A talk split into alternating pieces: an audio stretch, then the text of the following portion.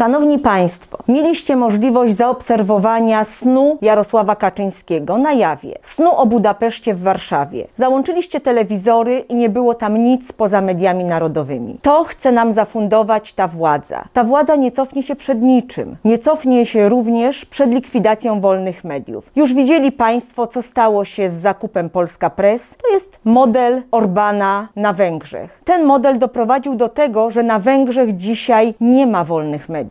Nie możemy do tego dopuścić. My, politycy, sprzeciwiamy się atakom na wolne media. Wolne media to dla państwa możliwość dowiedzenia się, jak naprawdę wygląda świat. Nie ten świat, który jest iluzją PiSu, świat, który jest w rzeczywistości tu i teraz.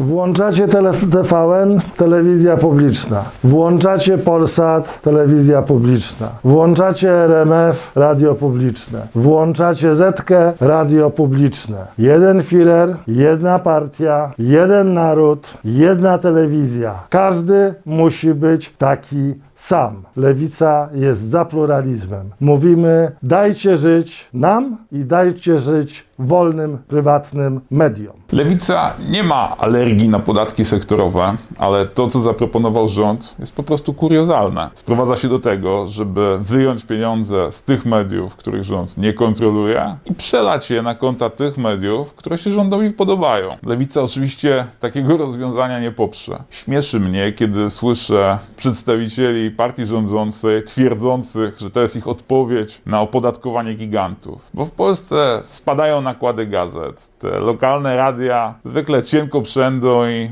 bardziej niż biznesy często przypominają inicjatywy społeczne. I traktowanie ich jak Google'a czy Facebooka jest po prostu niepoważne. W tej sprawie nie chodzi o sprawiedliwe podatki, w tej sprawie chodzi o zwykłe nadużycie władzy. I w związku z tym, oczywiście, lewica tego rozwiązania nie poprze. Jeżeli rząd chce naprawdę opodatkować cyfrowych gigantów, to ma prosty sposób. W Sejmie od wielu miesięcy leży ustawa. Ustawa zgodna z zasadami proponowanymi przez Unię Europejską. Ustawa, która obejmuje gigantów, którzy mają obroty powyżej 750 milionów euro. Jeżeli rząd chce opodatkować kompleksowo Big Tech, to wystarczy nadać numer druku naszej ustawie i ją przegłosować. Natomiast to kuriozum, które ma podobno trafić do parlamentu, oczywiście nie zasługuje na to, żeby je poprzeć. Wyobraźmy sobie świat bez tych wszystkich mediów, z których korzystamy na co dzień, w których czytamy o tym, co dzieje się na świecie, ale też o tym, co wydarzyło się w naszej miejscowości. Od małych miasteczek po wielkie miasta. Te wszystkie media są nam bardzo potrzebne. Chcemy mieć wybór,